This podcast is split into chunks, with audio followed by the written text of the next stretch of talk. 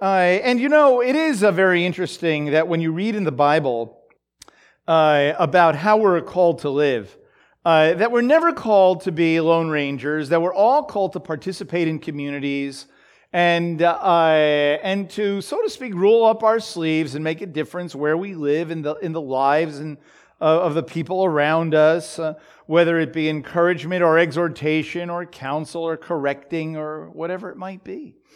And, and that is uh, very interesting. You know, remember, uh, uh, I think it was, well, just last week, we talked about what, um, what freedom is. And we said that we live in a world where freedom equals rights. You know, I have the right to just go off by myself. I'm free. I can do whatever I want. That is not the definite, that is not the Bible definition of freedom whatsoever. Uh, it is to be able to, to uh, serve God, free to serve. It sounds like an irony, or uh, you know, it sounds very inconsistent, but it is. We're free. Uh, we're free to serve. You know, this week's Torah portion uh, is very interesting in that way, in that when the Jewish people came out of Egypt, uh, there was there certainly was a freedom. But if you notice from what I read from the Torah this morning, this is the, uh, a classical um, a Torah a classic uh, a Torah parsha, because this is one of those um, uh, portions where you have several chapters of like a laundry list of laws, you know, a, one after the other. And sometimes we look at things like this and we say, what is the rhyme and reason of this? Well, you'll have to come to the Torah study to really understand that. But uh, there is something here. We're going to look here in chapter 24 at just a few verses and make a couple of comments, and then we're going to we're going to move over to Ephesians uh, chapter 4. Okay? And we'll see how these actually relate to each other. Okay? All right, so uh, in verse, um, actually, uh, there's a few um, here. Let's see, which one do I really want to? Let's go to verse 14. It's fine. Okay. Verse 14 of chapter 24, Deuteronomy. You shall not oppress a hired servant who is poor and needy, whether he is one of your countrymen or one of your aliens who is in your land, in your towns. You shall give him his wages on his day before the sun sets. For he is poor and sets his heart on it, so that he may not cry against you to the Lord, and it becomes sin to you. Father shall not uh, shall not be put to death for their sons, nor shall sons be put to death for their fathers. Everyone shall be put to death for his own sin. You shall not pervert the justice due an alien or an orphan, nor take a widow's garment in pledge. But you shall remember that you were a slave in Egypt, and that the Lord your God redeemed you from there. Therefore, I am commanding you to do this thing. So, uh, these verses that I just read uh, are just emblematic of these three or four chapters that have all together to do with showing dignity to people, showing dignity to people, taking care of, of poor people, orphans, widows. Now, we live in a world, whether we realize it or not, as bad as we might view our world and how evil and rotten and terrible and sinful it is, our world has been affected by these kinds of verses we don't even realize it and most people don't even most people don't, don't realize it.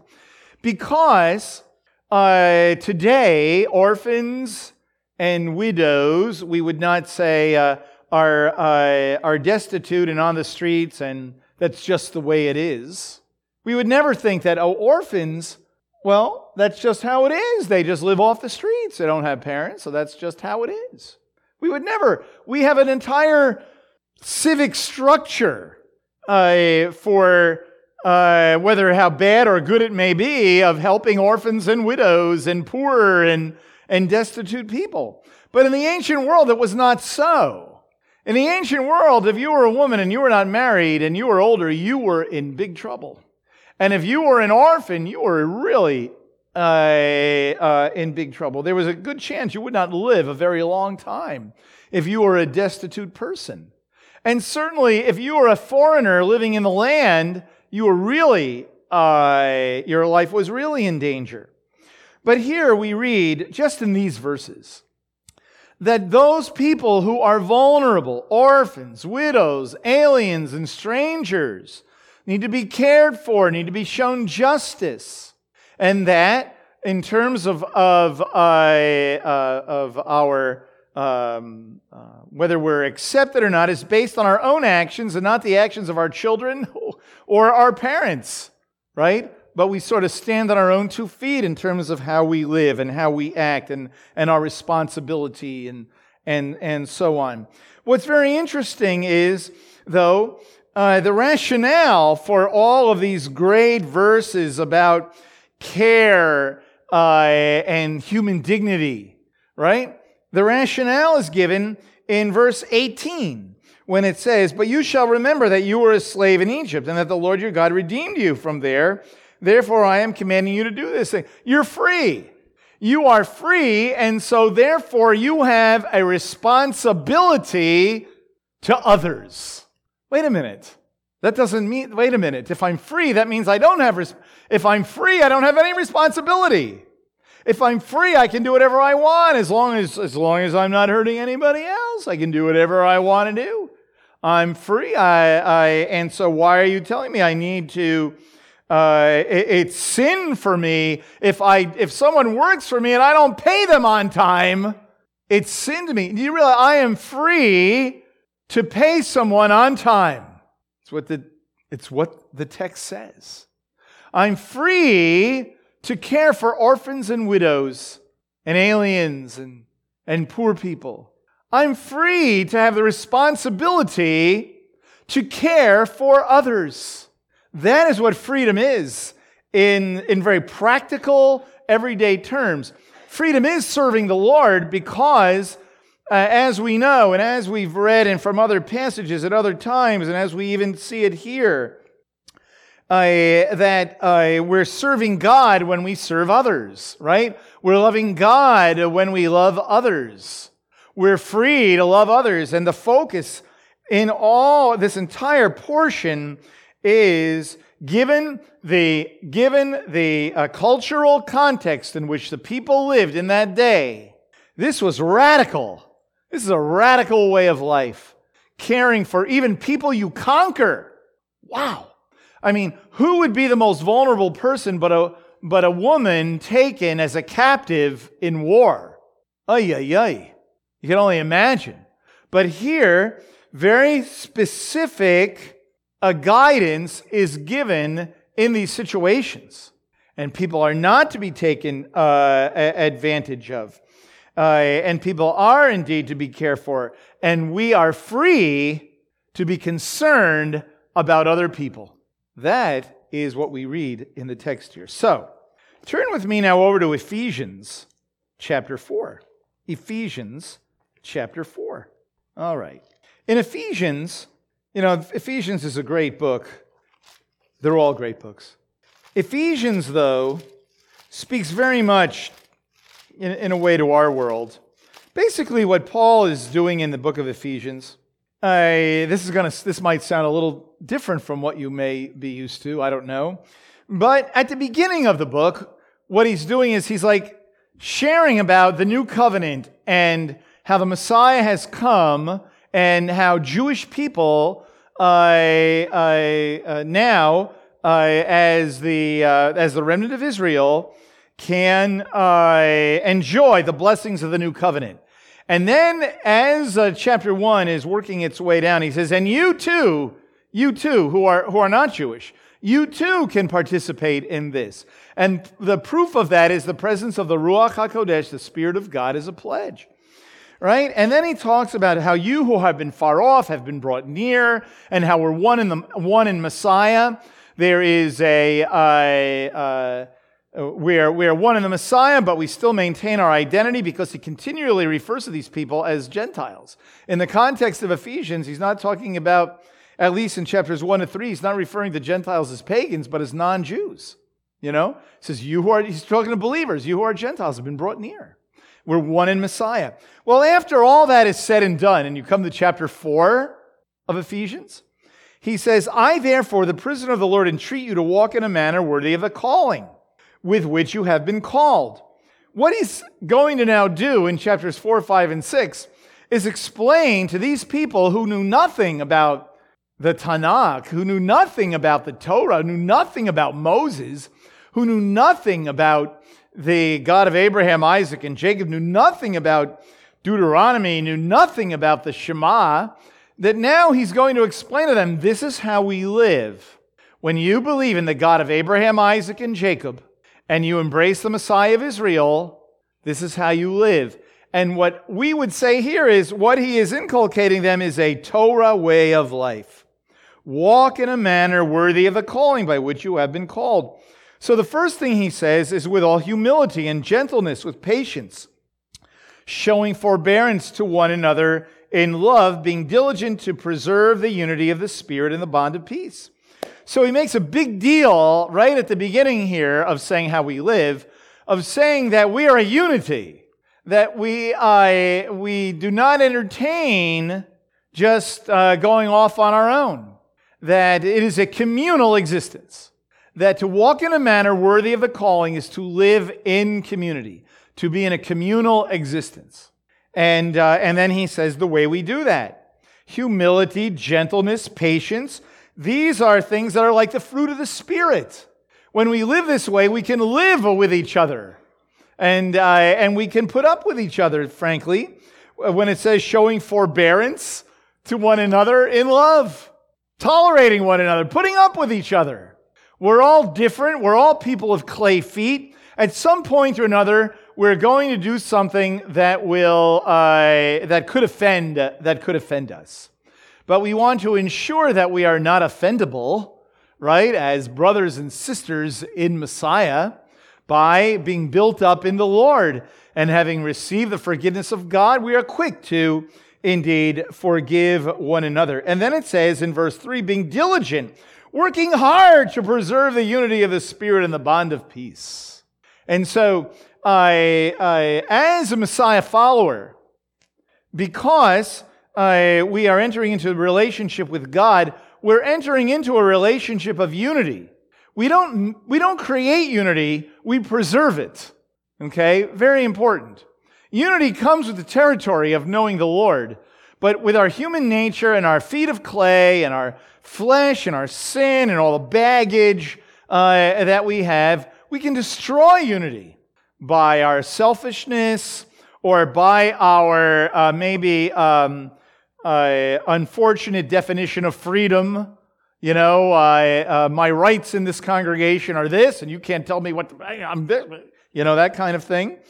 and so it is very important that we, um, that we understand that. So living in community, that's the main point, is living in uh, a community. And Paul describes, you know, oneness, oneness, this uh, community, one Lord, one faith, one immersion, right? One God and Father of all who's over all. And then, then he talks here, then he, he shifts gears a little bit.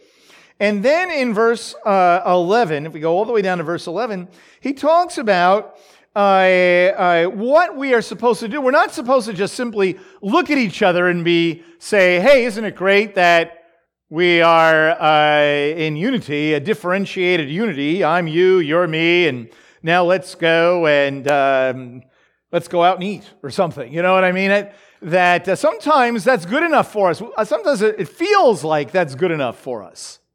That the goal of being here is simply to feel good. That the goal is to be in a place where, uh, you know, uh, people will accept me uh, the way I am, and so be to feel good. And that's the end of the story. That is a club. A club serves that purpose. When you join a club, you are like minded people with perhaps something that you have in common, and you enjoy each other's company, and, and there you go. You know, like a, uh, like a bowling league or something like that. You know, uh, we enjoy each other's company, and then afterwards we go out and we, and we have a good time. I would suggest that, well, we should feel satisfied and we should enjoy being here, but that is not the goal. That is not the purpose. It's not the goal. Okay?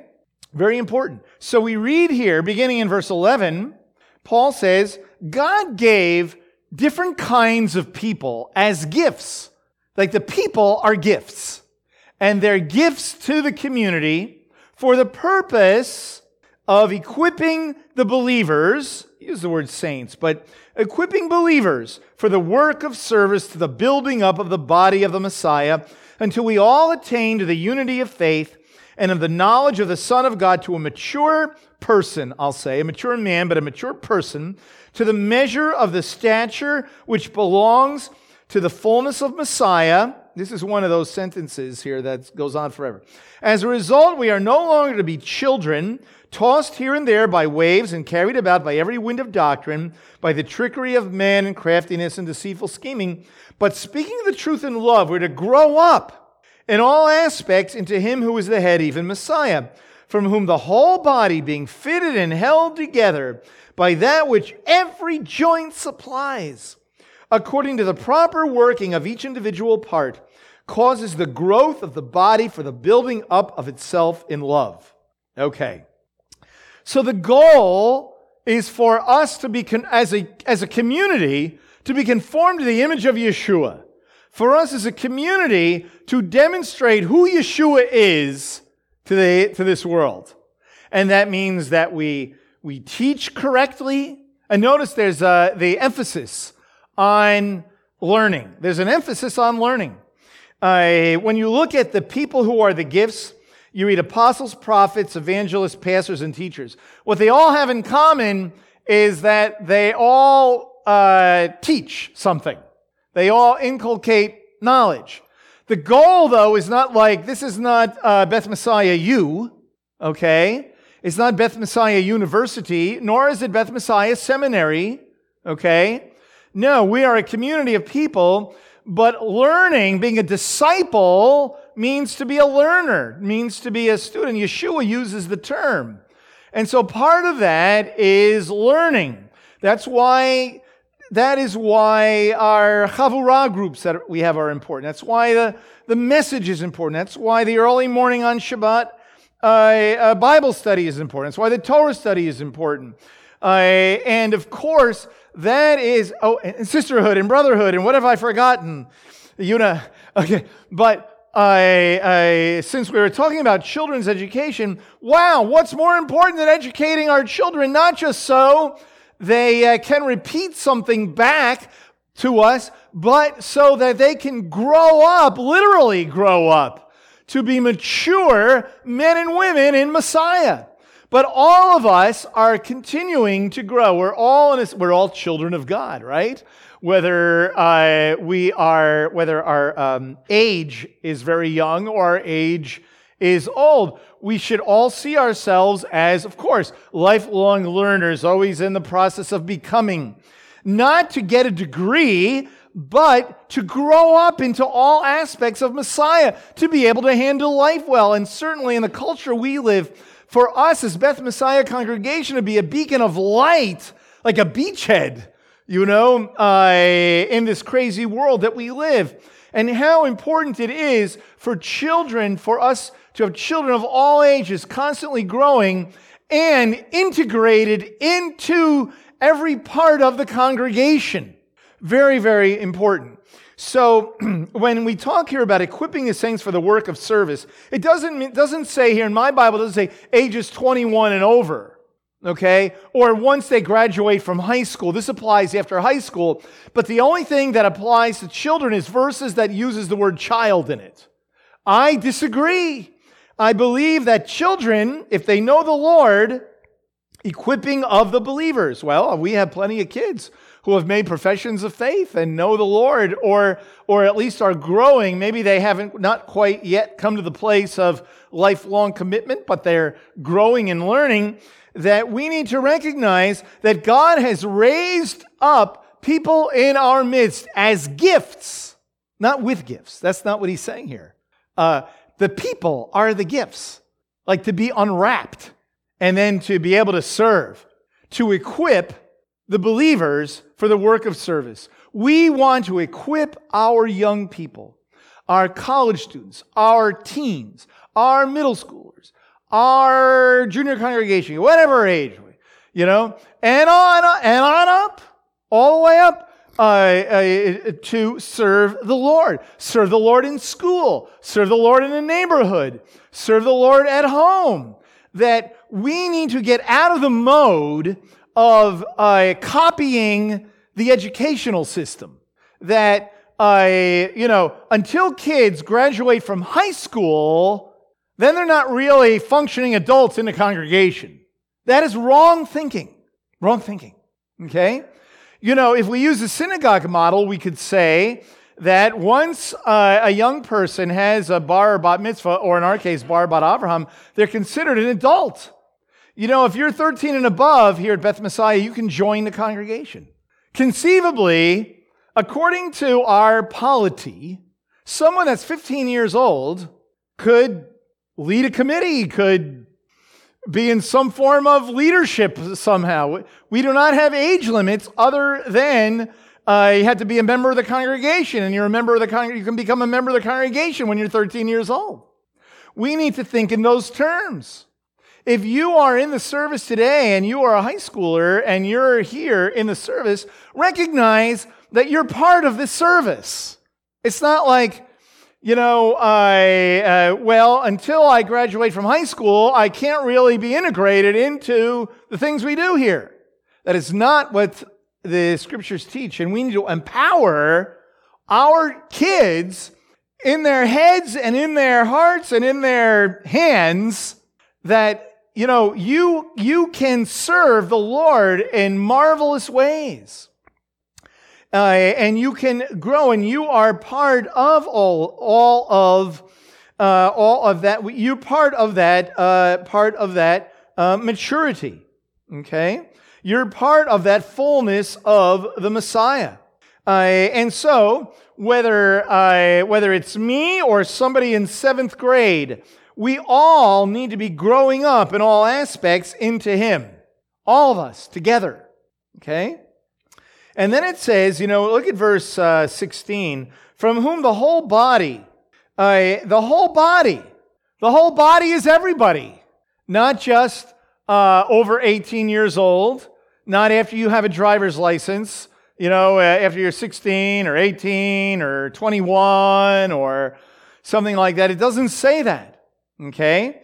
The whole body being fitted and held together by that which every joint supplies, according to the proper working of each individual part, causes the growth of the body.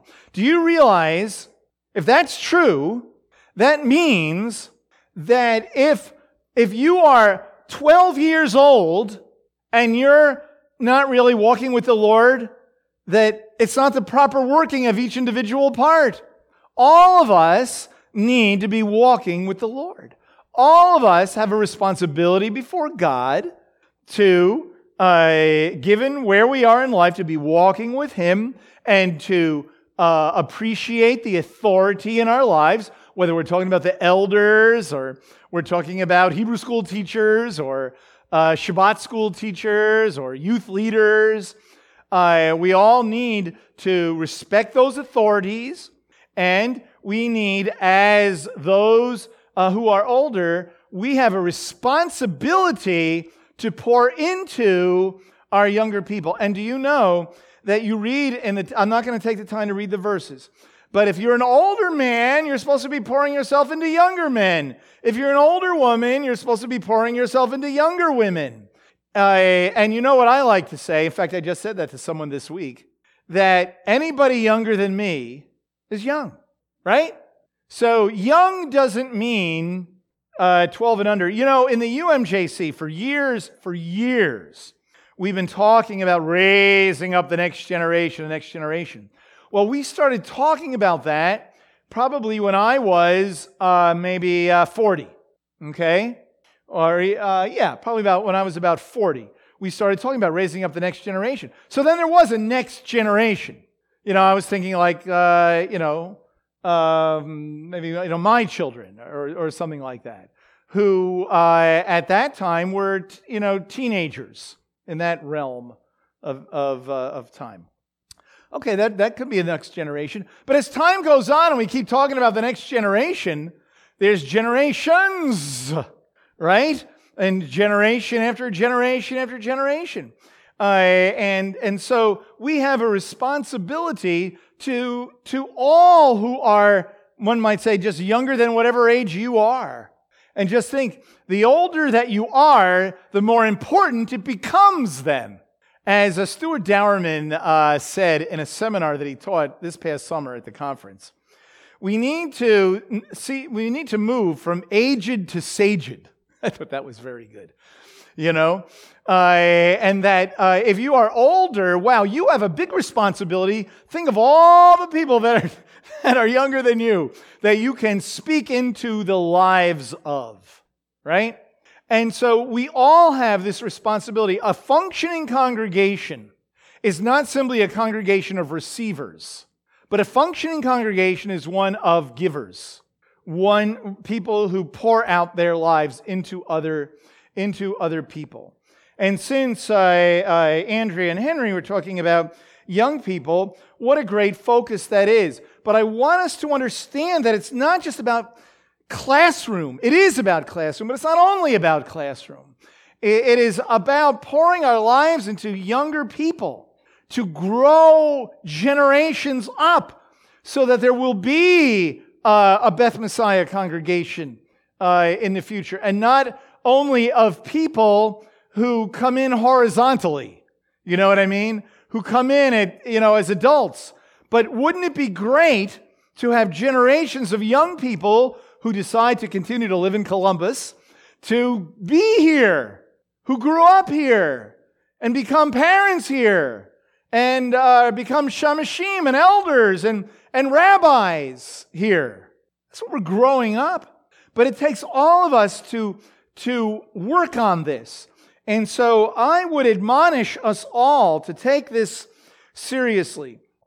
I could go a thousand different directions in terms of application about serving in the congregation in varieties of ways. That when someone asks, here, I'll just say this when someone asks you to serve, I hope that there's more, that the weight, I understand, I understand, certainly, that there are life issues that get in the way. I understand that.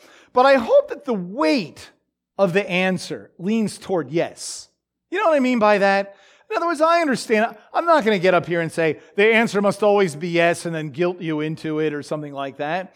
But I hope that the weight, that the, that the normal answer, so to speak, might be yes, but every once in a while, perhaps I can't because I have something else. But that the norm might be for us to say, yeah, how can I serve? How can I serve?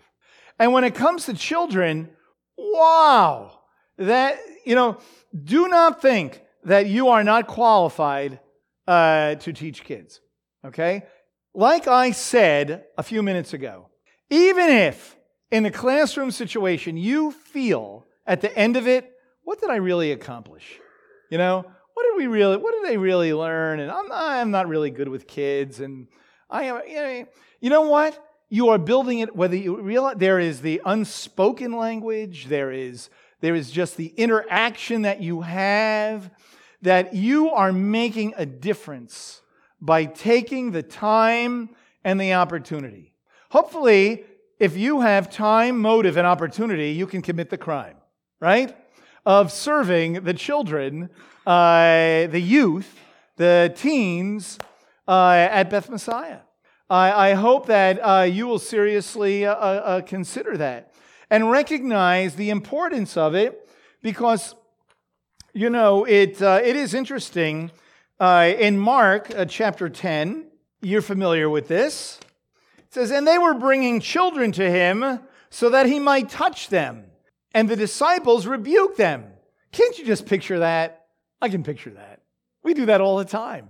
Get, get you know, get these kids out of here. You know, uh, this is Yeshua. This is the Messiah. Uh, you know, uh, come on, parents. Uh, quit being so pushy uh, uh, pushing your kids up here. We got important things to do here, right? And so Yeshua becomes indignant, right? He's like irritated by this, okay?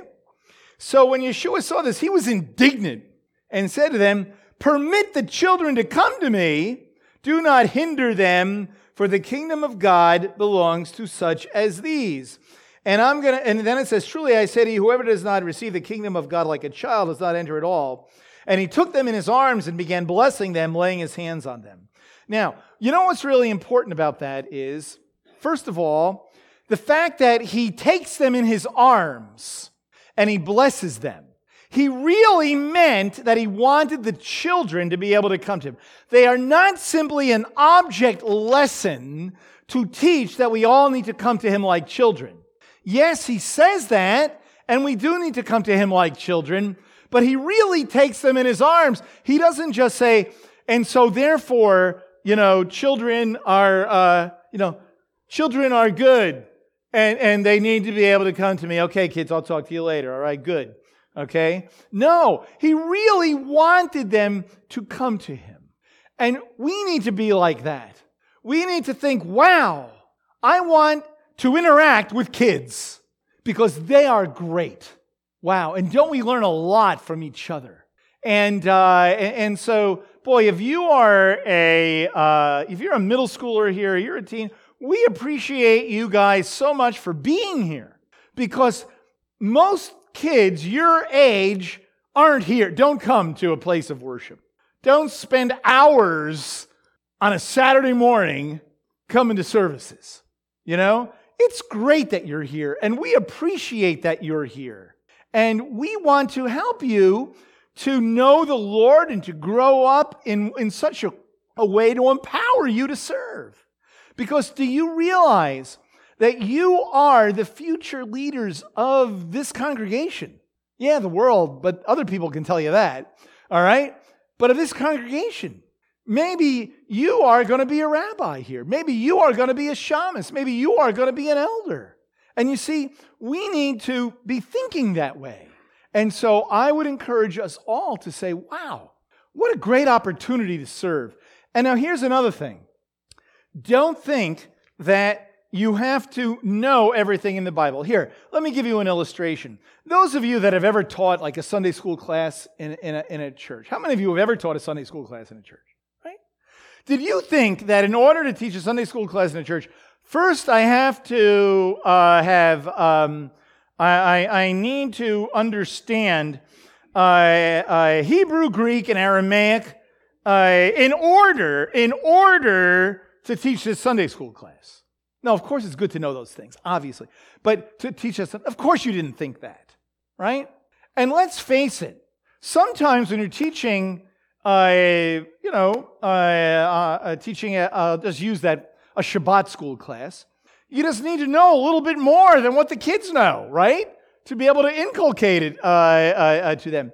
So when we have Hebrew school, if you have taken uh, an MSI Hebrew class, and you know the letters, and you can pronounce them with the vowels, and then you can like put simple words together and say them, you can teach Hebrew school at Beth Messiah. Okay? So I hope that we really appreciate that we're part of something bigger than ourselves. That we are, we are part of what God is doing in this world and even at Beth Messiah, we're part of something bigger than ourselves. And God has called, God has called you to be here. He's called you to be a contributor. Oh, how I would love to talk about our finances, but I'll save that for another time. But God has called us to be a contributor, to contribute our time, our energy, to empower others. And boy, if we want to see a, move, a movement of God in our midst, we're not, God does not do that with pew sitters. He does it when we participate in the program. When we participate, when we have the zeal, the drive, the desire to serve, filled with the Ruach HaKodesh, there is no ceiling on that. And so, may we recognize the calling in all of our lives that we are part of the body and that every joint, every aspect Everyone in the body is a contributor. May we realize the significance that each of us have in the lives of others, and may we inculcate that into our youth. And hey, you guys, you know, there's even people younger than you, right?